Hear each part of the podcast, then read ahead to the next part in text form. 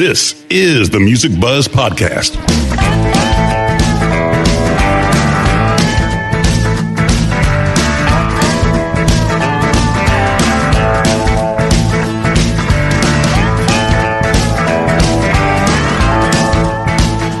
Music Buzz podcast features candid discussions with and about those behind the scenes in the music business, including industry veterans representing the segments of musician, design, and live.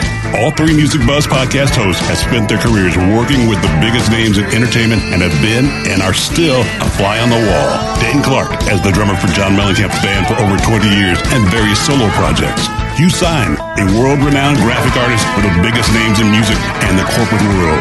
Andy Wilson, an award-winning marketing and public relations executive with over 20 years of combined multi-level entertainment industry experience in the music and sports business. Now let's buzz. Hello and welcome back to the Music Buzz podcast. I'm one of your co-hosts, Andy Wilson, along with Dane Clark. Hey, Dane. Hey, Andy, how are you doing today? I'm good. And Hugh Syme. Hey, Hugh, how's it going? It's going well, thank you, Andrew. How about you? I'm doing good. Hanging in there.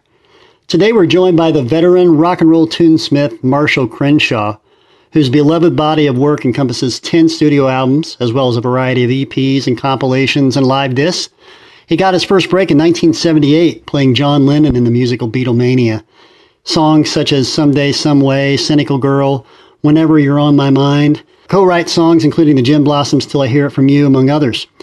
He's appeared in motion pictures. Uh, he even portrayed Buddy Holly in La Bamba back in 1987, and has had his songs covered by the likes of Bette Midler and Ronnie Spector, to name a few. He also recently regained ownership of the five acclaimed albums he released on Razor and Tie label between 1994 and 2003.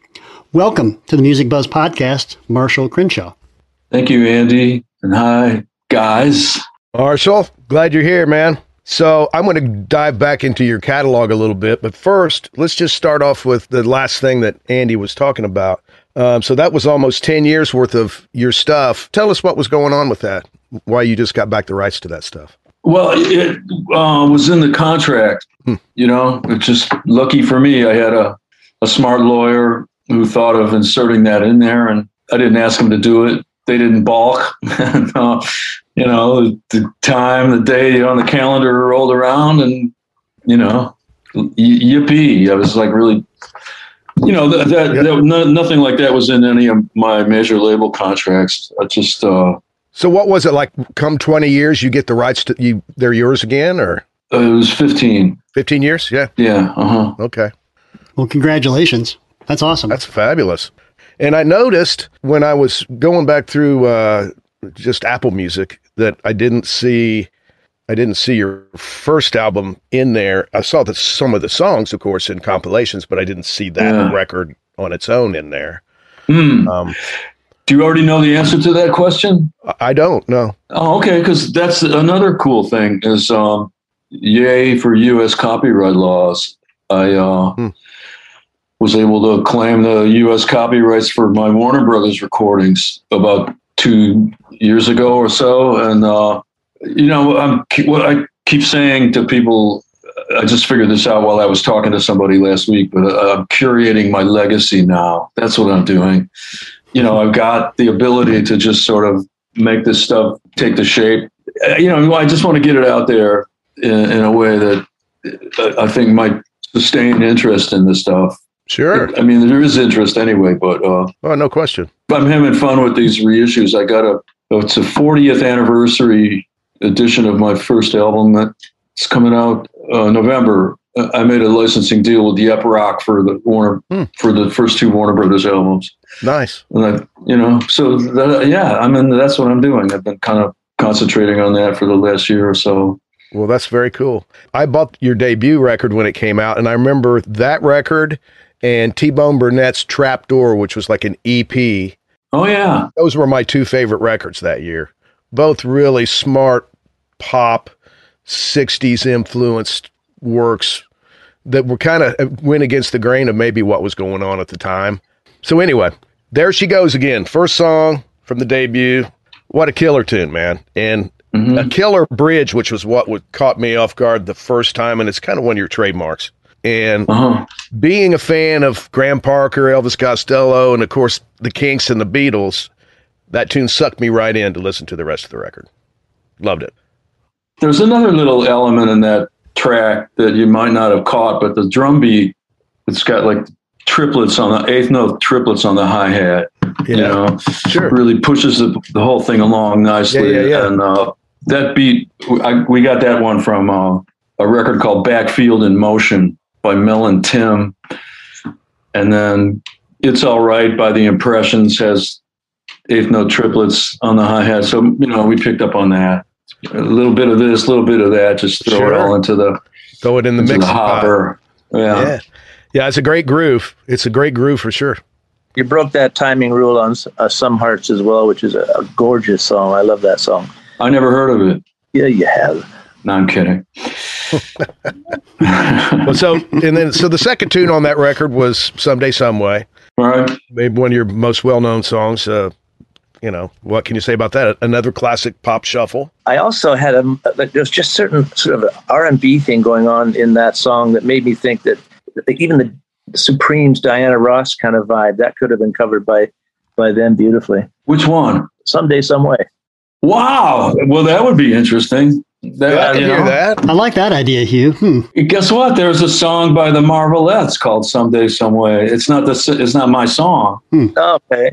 but I, you know, I remember that now because I, I I learned that at the time my record was out. I loved the Marvelettes and thought I knew all their records, but I didn't know that. I still haven't heard "Someday, Some Way" by the Marvelettes. I got to check it out sometime, right? I'm gonna have to. Today's the listen to it. day. Yeah. So, "Cynical Girl," Ray Davies were the uh, or Davis, if you're English lyrically and melodically. Great song. Thank you. Yeah, one of my favorites. Now, here's one that's a little maybe unknown to to some of our listeners from their downtown record, which I had, which I thought was really good too. Yeah. Blues is King. Yeah. Killer melody and kind of a lot of major seven chords, a chord structure that changes keys kind of during the chorus, almost in a Brian Wilson-y kind of a way, and then snaps back for the verse. That's really Uh-huh. nice writing, man. Really, Thank really you. cool tune.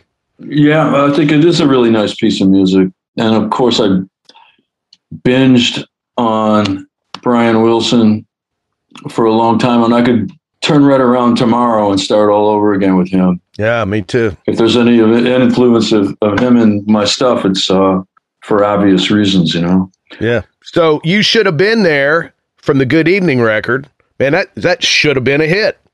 Uh, Yeah, yeah. uh, that's a cool tune, man. I love that six four intro thing that kind of keeps you know coming back. That's really that's a nice tune. I was one. doing my doing my best, you know, back at that point in time. It was like it kind of the the situation with Warner Brothers and me was pretty much ruined after the second album. But I had Field uh, Day record. yeah, you know, after that, I wanted to to leave. I wanted them to drop me, and I begged them to do it, but they wouldn't. So I carried on after that. Me, for me, the Warner Brothers stuff falls into Group A and Group B. You know, post all that and pre all of that. So. Mhm. Uh, anyway, um, thanks for the compliment on that song. You know, like people talk about influences on me. I, I just I just say that it's that I was influenced by like the totality of top 40 radio, mm. like 50s and 60s. It was always eclectic and diverse. You know, if you looked at a chart in the mid 60s, you might see James Brown next to Petula Clark. Yeah. and then you- you're going to see like Dean Martin and some MOR pop like that. You're going to see like whatever six Motown records are on the charts that week, whatever six British Invasion records are in the charts. But it's just like the whole mix of it uh, is what I love and loved then. Uh, so Yeah, AM radio was fantastic back in the day, man. that's what I knew and grew up with. Yeah. So Sure. I see that affection for the 50s mid-century vibe even in your artwork, your cover, your album cover artwork. We'll get to that, but I see that sort of percolating through there. yeah, that's you know home base is the stuff that I loved as a kid. But it's not. The, I mean, it's not the only thing that I've obsessed over. I have like a big picture view of popular music. You know, from like I- I've got records, and you guys probably do too. But I have favorite records that were recorded back near the dawn of recorded sound, and then I have favorite records that were done last year or last month. You know what I mean? Yeah, Yeah. sure. So Yeah. that's really you know big picture is where I'm at. You know. Sure. Well, the other album project I actually wanted to talk about, and it was one that I hadn't heard until yesterday, was the Jagged Land.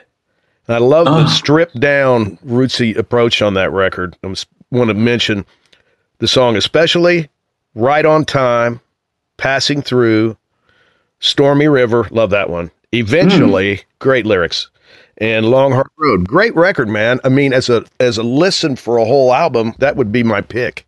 Really oh, cool. Nice.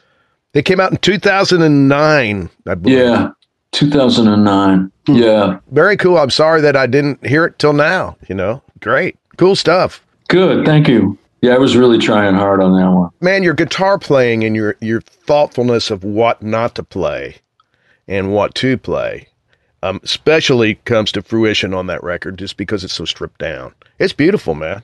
That's a good point because I'm I'm trying now. When, like if I'm especially if I'm going to play a solo, now I try to play nothing. It's just like start with the idea of playing nothing, mm. and then see if, if what happens after that. But you know, I, I like when I was doing uh, the other uh, Razor and Tie reissue thing a couple two, three years ago, that was an album of mine called Miracle of Science.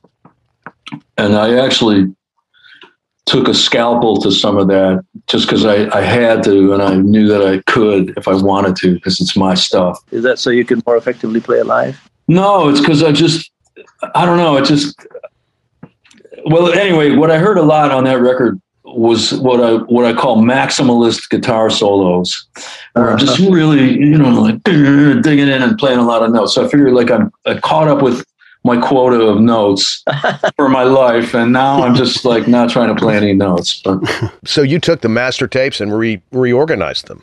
On the Miracle of Science reissue, I remixed two songs. That's all, and I and, you oh, know okay. I remixed them, and in remixing them, I kind of fooled with the arrangements a little bit. Okay. Uh, but I mean, I love that album. It's one of my favorite ones of mine. But there were like two tracks where on one of them, I didn't like the drum machine sound. I used to like to play with drum machines, and you know, it was always fun. And I'd spend a lot of time on it and get real meticulous. On on a track on Miracle of Science called Only an Hour Ago, I just thought it's too abrasive. It's not a cool sound. It doesn't fit the lyrics. Mm. So I I thought, what wouldn't it be cool if I just set up a one microphone and, and played live drums with brushes along to the track? That might be better than the drum machine. But the crazy thing was, I got the ADAT tape out with the multi-track on it. I put the tape in, and there already was a track of me doing that. I must have done it back right after I finished the album, but there was there it was. There was a track of me playing live drums to it. So I just what I wound up doing was put the drum machine here and then the live drums here. You know, I did little stuff like that. Actually, not so little, but yeah. But those are the only two times I've ever done that. Like the reissue of number 447, I didn't tamper with anything because you know there was no need. It's a great album all the way through, and uh, that's what I'm doing now. I could like I could do this stuff if I feel like it. You know. Awesome. So Andy York said, "I said, what obscure question can I ask Marshall that nobody would know about?" And he says, he said to ask you about flare gun, and I assume that's different than theme from flare gun. No, that's or, what he no, means. Is that it? Okay. Yeah. See, he, he had a big smiley face. So, is there a story there that we should know? It's a cool uh, yeah, tune. If it's that, the instrumental, that's a really cool kind of Spanish style instrumental. It's really cool. Thank you. Yeah, that was the first instrumental track that I ever put on a record and that would have you know I, that would never have flown with an A&R department at a major label. Mm, sure, they wouldn't have let me do it. But uh, you know, it was just like a little salute to Hank Marvin and the Shadows, kind of. Yeah. Yeah. But it's a tune I wrote when I was writing the songs for Downtown. I was, you know, really in a mental rut and a spiritual rut also. But I kept pushing, pushing, you know, and uh, so I had I had that piece of music flare gun, which turned out to be flare gun. Um, I tried to get some words onto it. I couldn't think of anything. I asked Jules Shear to write some words. Hmm. He wrote a lot of words, and they were really good. And I, you know, still feel like I owe him an apology because I just decided that the song was better without any words. That's all. And so I got out my Stratocaster and put some Hank Marvin echo on it, and off I went. But that on, I did everything on that track except for the Mellotron strings. I always like to ask uh, songwriters such as yourself who excel, who who are real wordsmiths, um, which typically come first for you, the the words to which you write the melody, or do you find melodies and then herniate to find the, the words to fit the melody? It's that way. I ha- I, I read the music first, and uh, that's my favorite part of the whole thing. And then you know, my real favorite part of the whole thing is recording it and Yeah. some, if I'm doing it, if I'm starting it up by myself, then you know I really like making the basic track and just kind of getting into that whole sound world. That's my favorite part of it. You know.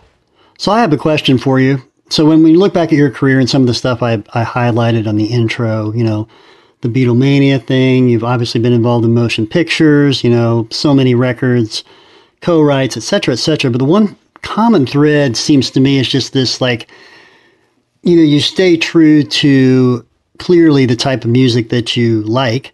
Um, but there's just this interesting thread of, of pop music, whether it's playing Buddy, Buddy Holly and La Bamba, whether it's the Beatlemania thing, whether it's you know the Gin Blossom song. I mean, that song is, is an amazing song. Came out in the '90s, but it could have came out during the '60s too, and been just as That's good, true. you know? Yeah, or the seventies. Yeah, Yeah. So I think that's a. I think that's a compliment to you, and obviously, maybe you- do you even realize you're doing that? I guess you know that you kind of stay true to that. Is that just who you are, or you know? I guess so. Yeah, like I said before, I grew up with fifties and sixties top forty, Yeah. and uh, I'm not stuck in that era. But you know, like if you think about, you know, how many pop songs have, and song structures have been drilled into my brain Right. from all that listening. And, and the thing is, I'm like I'm a good listener. You know, like I remember details, and I can I can't hear. I, I mean, I wish that my ear was better than it is, but you know, it, for mostly kind of harmonically simple stuff that was on the radio back then, I, I really could, co- you know, could comprehend it and remember it. So and to deconstruct what you're listening to to where you can actually hear and break down the parts. I always found that fascinating with the Beatles and even early Elton John. It was just great to, to get inside the tracks. yeah, yeah, yeah, for sure. Um, my brain can do that. I don't know why, but it can. So Well, I got a question for you. I know working, I've got seven of my own records out and do producing and stuff. And, you know, you, lis- you listen to stuff as you're working on it so much that you hear in all the details, and sometimes you can't just hear the song. Do you find yourself when you can go back to, say, your first record and play the ninth song on it, can you take yourself, instead of wanting to go back and remember and all the details, can you just enjoy it as a cool song now? it just kind of depends, you know, on Yeah. the song whether I can enjoy it or not. But Yeah. uh, but yeah, I guess sure. You know, like uh, for a few years I played solo a lot Hmm. At my gigs. I would just go Yeah. my, by myself, and so that really, you know, threw everything in relief Always guitar, or in a different way. Do you play keyboards at all? Not really, uh, you know, not competently. So yeah, just guitar. I'm a guitar, I'm a guitar player, and then a wannabe drummer on the side. Well, I, you know, I always, I always sort of say that Neil Young is not a competent piano player, but what a, a resourceful player he is for all of He his gets the point across, yeah, for sure. Yeah. gets, the, gets the job done. He sure did. Mm. Yeah. So I have to ask you about La Bamba. So, you know, there's been so many, you know, music biopics or whatever that have come out over the last, seems to be one of the new hot things, right? To me, I always measure it's like, is it better than La Bamba? That's what I, my, it's always the question in my mind, always the Oh, question I ask. uh-huh. It's tough to find one that's that good, man. I mean, how did that happen for you? And how did you become Buddy Holly in the movie? And what was that experience like for you?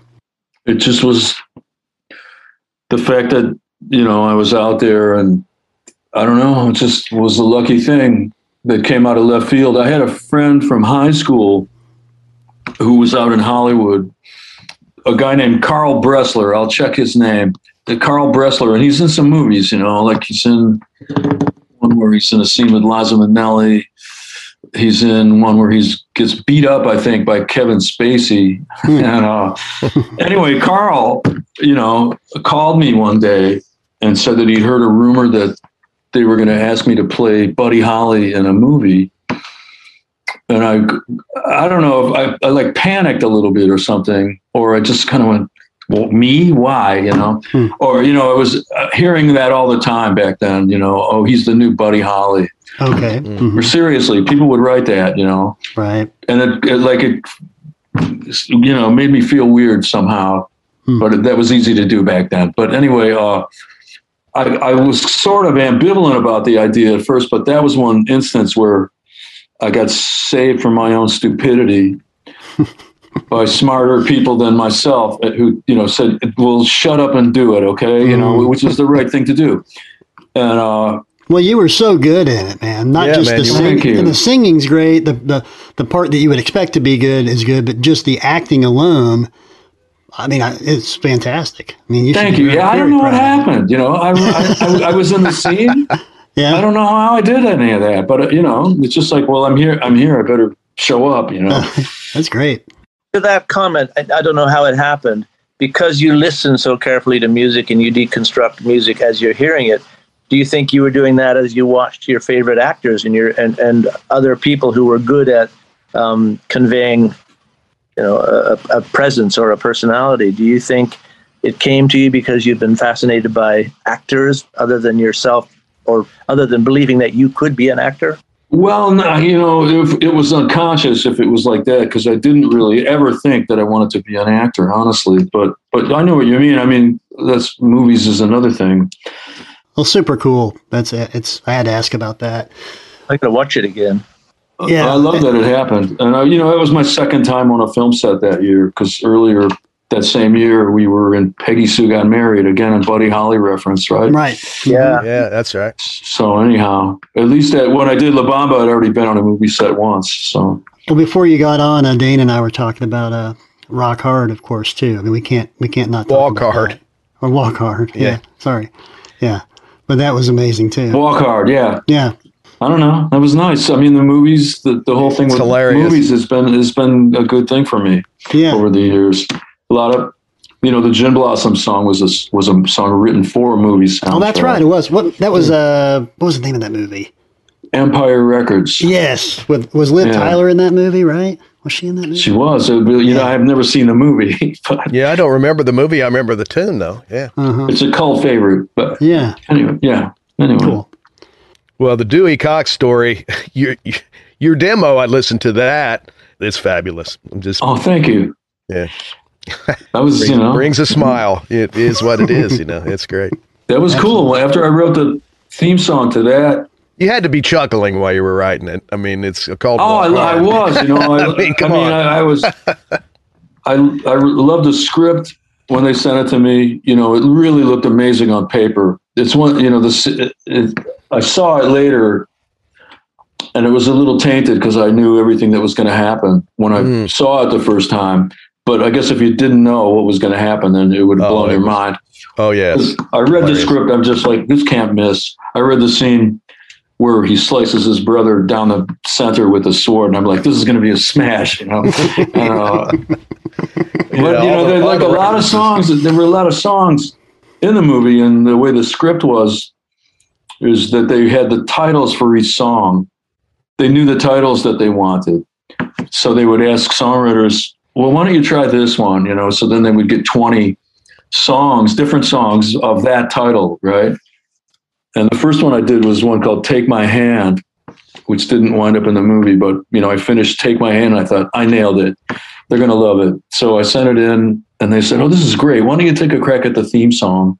Not knowing that they were asking 50 other people to write a song called Walk Hard, but somehow somehow the one I did was the one. Well, I know why it, they picked it, but anyway, eh, that I love. It was fun, you know. It was just a great experience all around. Yeah. That's great. What Warner office were you dealing with? What, with Burbank or? Wow, that's a really good question. It, it is, I, I'm telling you, it is. It- no, I was an East Coast signing, Okay. and I didn't know that that was a problem, or p- possibly a problem. I didn't know that, but it, it turned out to be one. But yeah, I was a, I was an East Coast signing. East the East Coast office. It was explained to me many years later. They were like kind of like the poor cousin of Warner Brothers, right? I didn't know. I didn't know any of that, but Well, I, I was fortunate when I lived out in, in LA for an unwitting 16 years. I planned to stay for six months. I had a lot of dealings in the hallowed halls of Burbank Warners, and it was a fabulous campus. I mean, I call it Yeah, campus. yeah, yeah. It, the way it was built, the way everything kind of looked in on itself. It was a it was a, a, a hornet's nest of activity and and, yeah. and good cross pollination.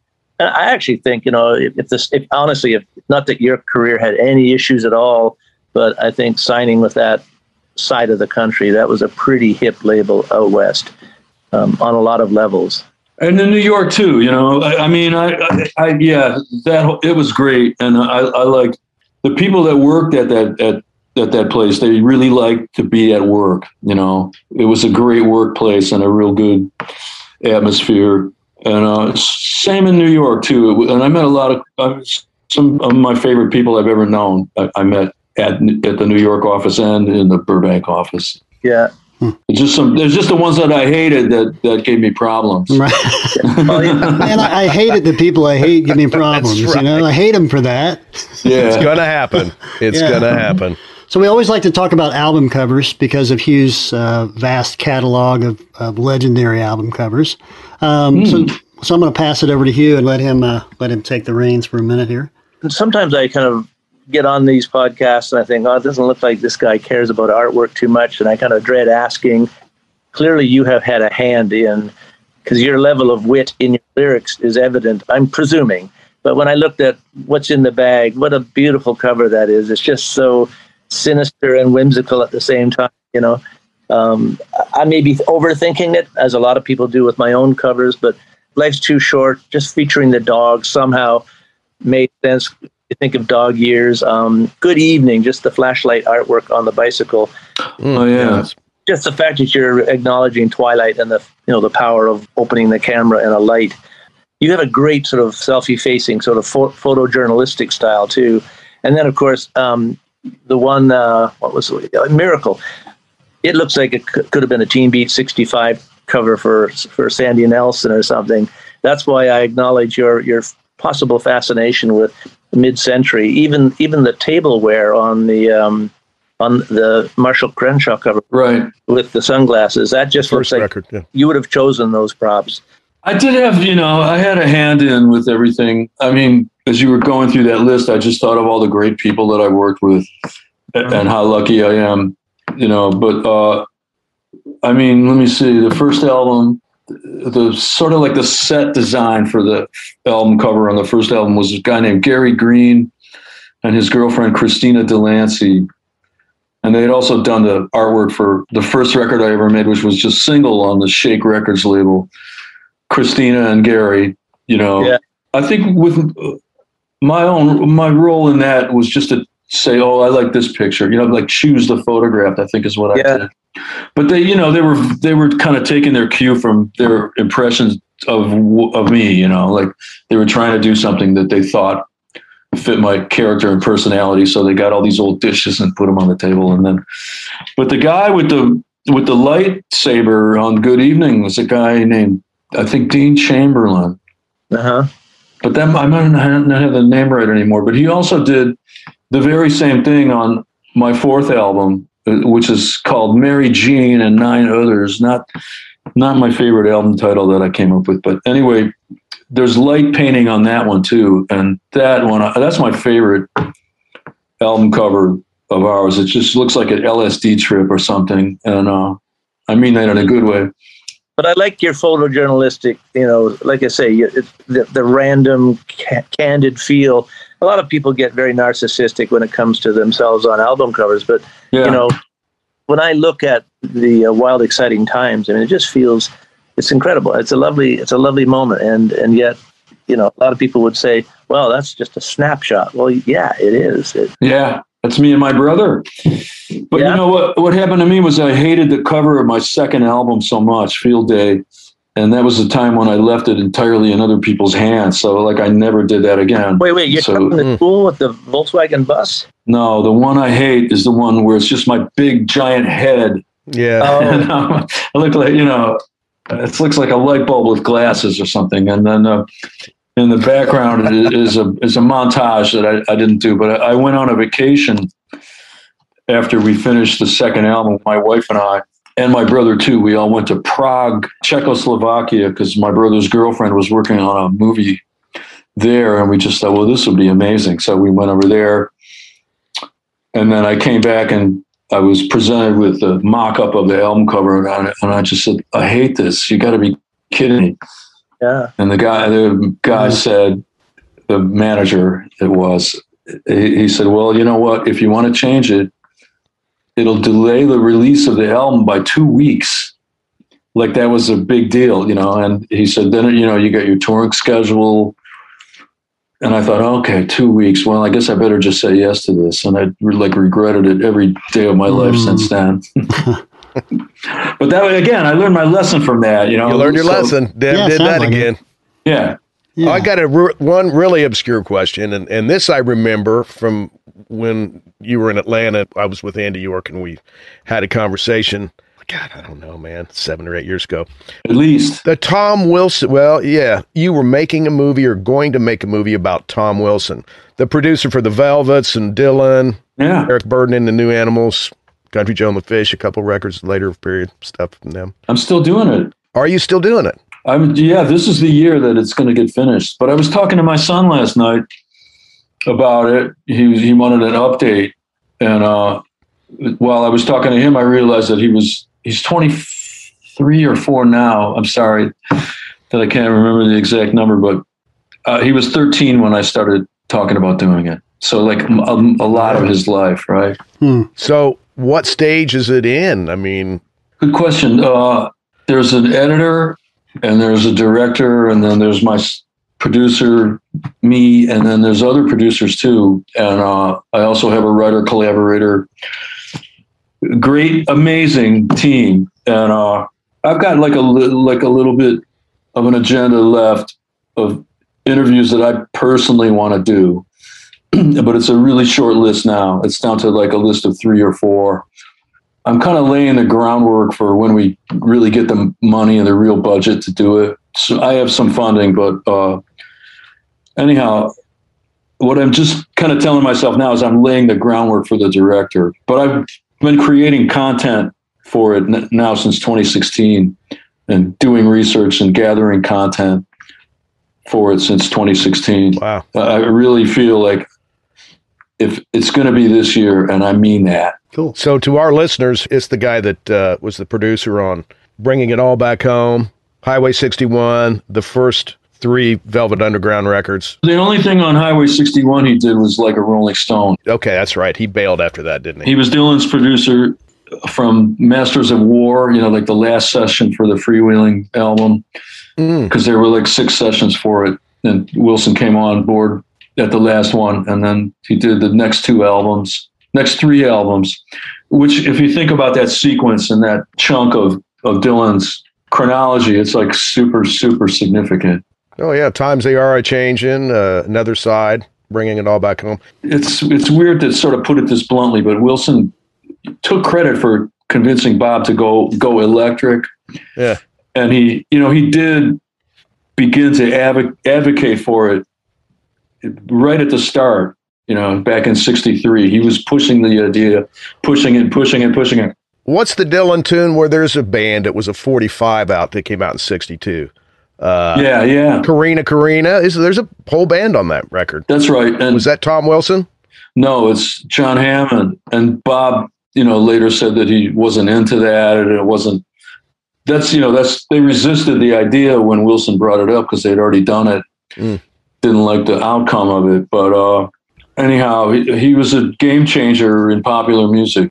Yeah, the first Velvets record, for Pete's sake, man. Well, he didn't just produce that record. He he enabled it to exist and to come out into the world because Wilson's gig at that time was he was the head of the pop record, recording division of MGM Records. right. and he and you know so there were the records that have his name on them as producer but he also had to greenlight other signings like richie havens and you know tim hardin and whoever else you can think of Mm, sure. that recorded for that you know it was all he had to sign off on it otherwise I didn't realize that. Yeah, get onto the label yeah he was a you know he was a bit he was a power broker and a gatekeeper and he was the only one on earth at that time that was going to give the velvet underground a shot and the same with frank zappa Hmm. and zappa was, said so himself he said we got turned down by everybody which is good because we wound up with Tom Wilson. He already knew who Tom Wilson was.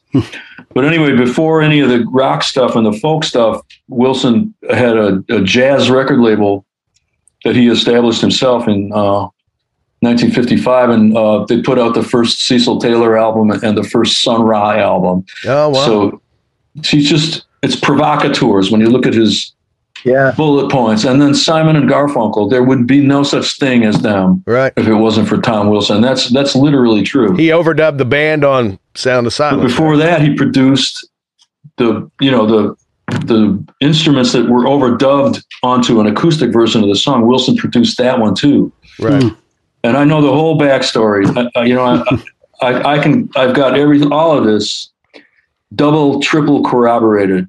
You hmm. know, if it wasn't, sometimes you read the story of the rise to glory of a musical artiste, and you find out that it's just it's one person Hmm. who gave them the shot that they needed, and there wasn't going to be anybody else to do it at that time. And Wilson was that was that gatekeeper for uh, all the people I named. Yeah, you know, he just he's just a giant, right? And that's what killed me. That's what killed me when I figured out who this guy was. I'm like, whoa, why don't I know about all this? I'm Right. supposed to be like knowledgeable about this stuff. And I never put this together. And it's like, come on, you know? It's a giant story. He was he was a giant. And where's the recognition, people? You got to finish this thing up, man. Yeah. I'm gonna. I can't wait to see it.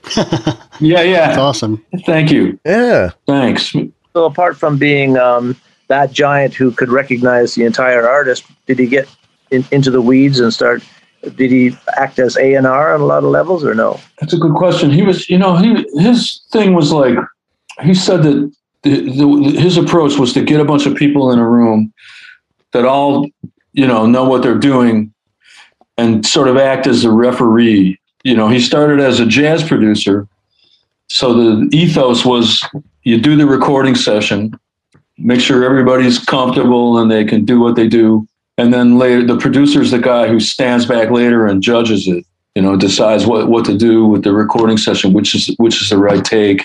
He does that in in isolation. Wilson, that was where how you know when he came up as a record producer in those days. So when he did rock records, it was the same thing. He just his take was to have the his his ethos was to have the recording session, and then he and his engineer would like figure out what it was all supposed to mean and what to do with it. You know? Hmm. We crafted. That's fascinating. Yeah. Pre Roy Halee, right? He Wilson gave Roy Halee his start. Oh wow. Wilson said in an interview that I have, more than one interview, he said, Yeah, I brought, he was proud that he had brought Roy Halee up from the editing room and was the first producer to use him on a session. He had ears, that boy. Yeah, you think? No, forget it. It's Tom Wilson, you know, Hmm. everybody that cares about popular music, especially in our age demographic, should know a lot about Tom Wilson. They are they're going to know a lot about him. That's yeah, awesome. good man. Yeah. That's great. It's Fantastic. fun. I'm having such a great time with it too. You can hear how enthusiastic I am. Yeah. I, Yeah. Super cool. Great. There's also uh, the movie in the works right now with Tom Hanks playing the the uh, the Colonel on that six, oh, really? the '68 comeback special, which is obviously the NBC Oh, when Elvis kind of invented uh, un- the unplugged in the round with his guitar. yeah. Yeah, sure. That was uh, headed up by director Steve Binder, and Steve was did Hullabaloo and all these shows back in the day. He would Yeah. would produce P- Petula Clark and all these people. So when when it became evident that he wasn't digging being in Vegas and Hawaii while the Beatles were soaring, he was just playing all these kind of B movies. Elvis said, "You got to do something." So Steve came up with this idea of doing a special. The well, the Colonel's first idea was to put him in a cardigan with kids around. It was supposed to be. He wanted it to be a Christmas special. He wanted to do an Andy Andy Williams with him with, you know, a fireside scene and so on. He Yeah. said no. So That would have sucked. Yeah, so but it, it really launched his career again. But Don't you think, though, did they not dress him kind of up like Jim Morrison in 1968? He'd never worn leather No, but- before, had he? Hmm. Morrison already featured that in his career at that point. I don't know. Yeah, Morrison had al- he started out with the Yeah. leather. Yeah, so I thought I always thought the Pelv was kind of doing a, a Jimbo there, Hmm. maybe. Looking for trouble? No, it was still great. No, it was. Came to the right he was great. on- He was great on that. yeah, Yeah, I love it. I watched it when it was on. I, I saw it I did too. on the on the night. Uh, did you? Yeah. yeah, eight years Great. old. Checking I it out. Very excited. So on that note, on the live front, a couple of live related questions. So I know you've gone out and performed with the Smithereens uh, since Pat's passing. How did that come about? Um, doing that. I well, it's, it, it kind of like uh, took shape after this memorial show that happened for Pat. They were the band was supposed to be on a double bill show with Patty Smyth and Scandal at the Count Basie Theater in Red Bank, New Jersey, hmm and then hosted by Little Steven. And then, but then Pat uh, died during the December before the show was supposed to happen. So they decided to make it into a multi-artist tribute show to Pat, and it was like a really memorable, uplifting kind of thing, you know, for me and for everybody. Uh, you know, it was really like a beautiful thing. It's, and that's funny, you know. Sometimes someone's death, the, the aftermath of it can be. And I remember when my dad died, we had this amazing party for him. And uh, anyway, Pat passed away, and I played three songs with the band with the guys that night with Mike, Dennis, and and Jim, and I really liked it, you know, and they really liked it. So uh, a little while later, Dennis reached out to me, asked me if I would do a TV show with them that they were supposed to do, and so I did. And then maybe another month or six weeks later after that, he asked if I would do some tour dates with them. So I did. Because you know I'm still in the aftermath of the memorial Yeah, service. I'm sure. still trying to keep keep the buzz going. And uh, anyway, I've just been kind of you know I get the phone calls and the emails, and I just say, yeah, okay, I'll do it. And because it's you know it's just like really turned into this fun thing. That's cool. Yeah. Yeah, uh, and we're old friends. I mean, I've known those guys always, like since forever. Such a good band, man. They're Yeah, great band. really underrated, in my opinion. I mean, there's certainly, I always find that big fans of rock music and, and folks that, that follow it certainly know the Smithereens, but man, there's so many good songs there. So many. People good come out to the shows. I'll tell you that, and um, Mm, yeah. they do. And so uh, I, it's just fun. I mean, how how can I resist? You know, they're just a great rock and roll band. Yep. hmm I remember they opened up for um, Tom Petty and the Heartbreakers Oh yeah, tour. And, you know, obviously the Tom Petty fans knew who they were, but it's one of those bands that, like, I think just a lot of the crowd maybe didn't, too.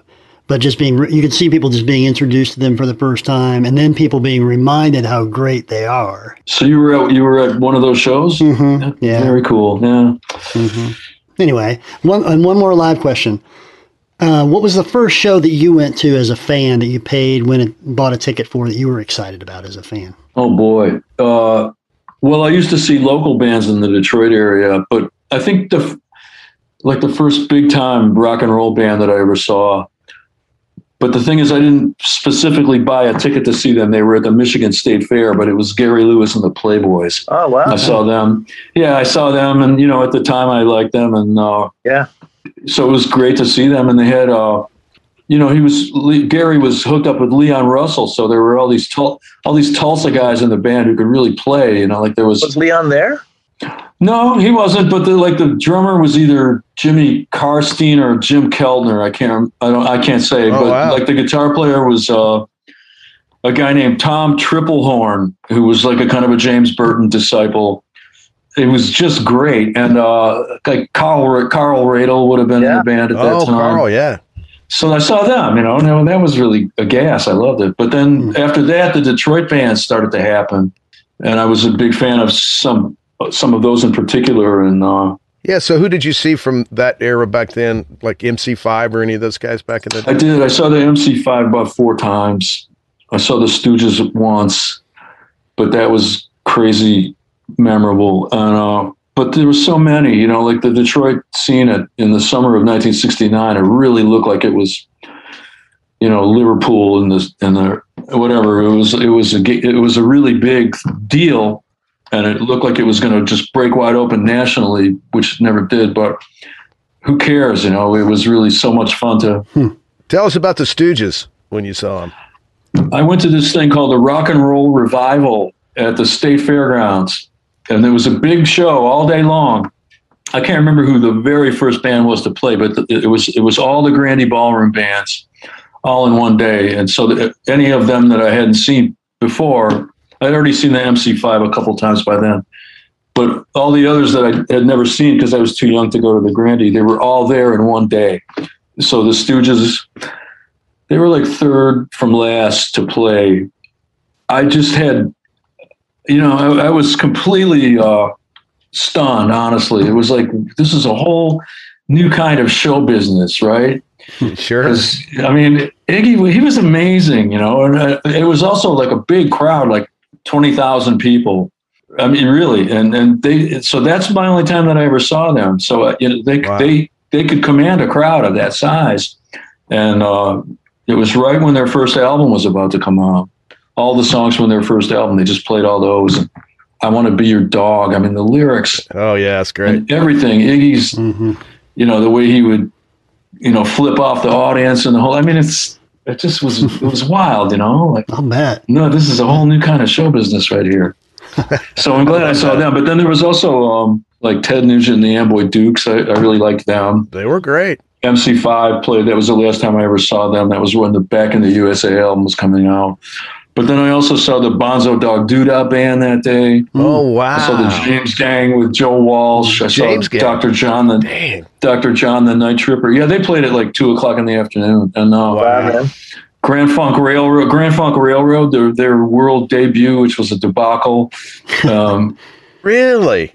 you know, that's my that's, that's my that's my fanboy story. What a about it. day! What No a day for music, man. Jeez. Yeah, it was cool.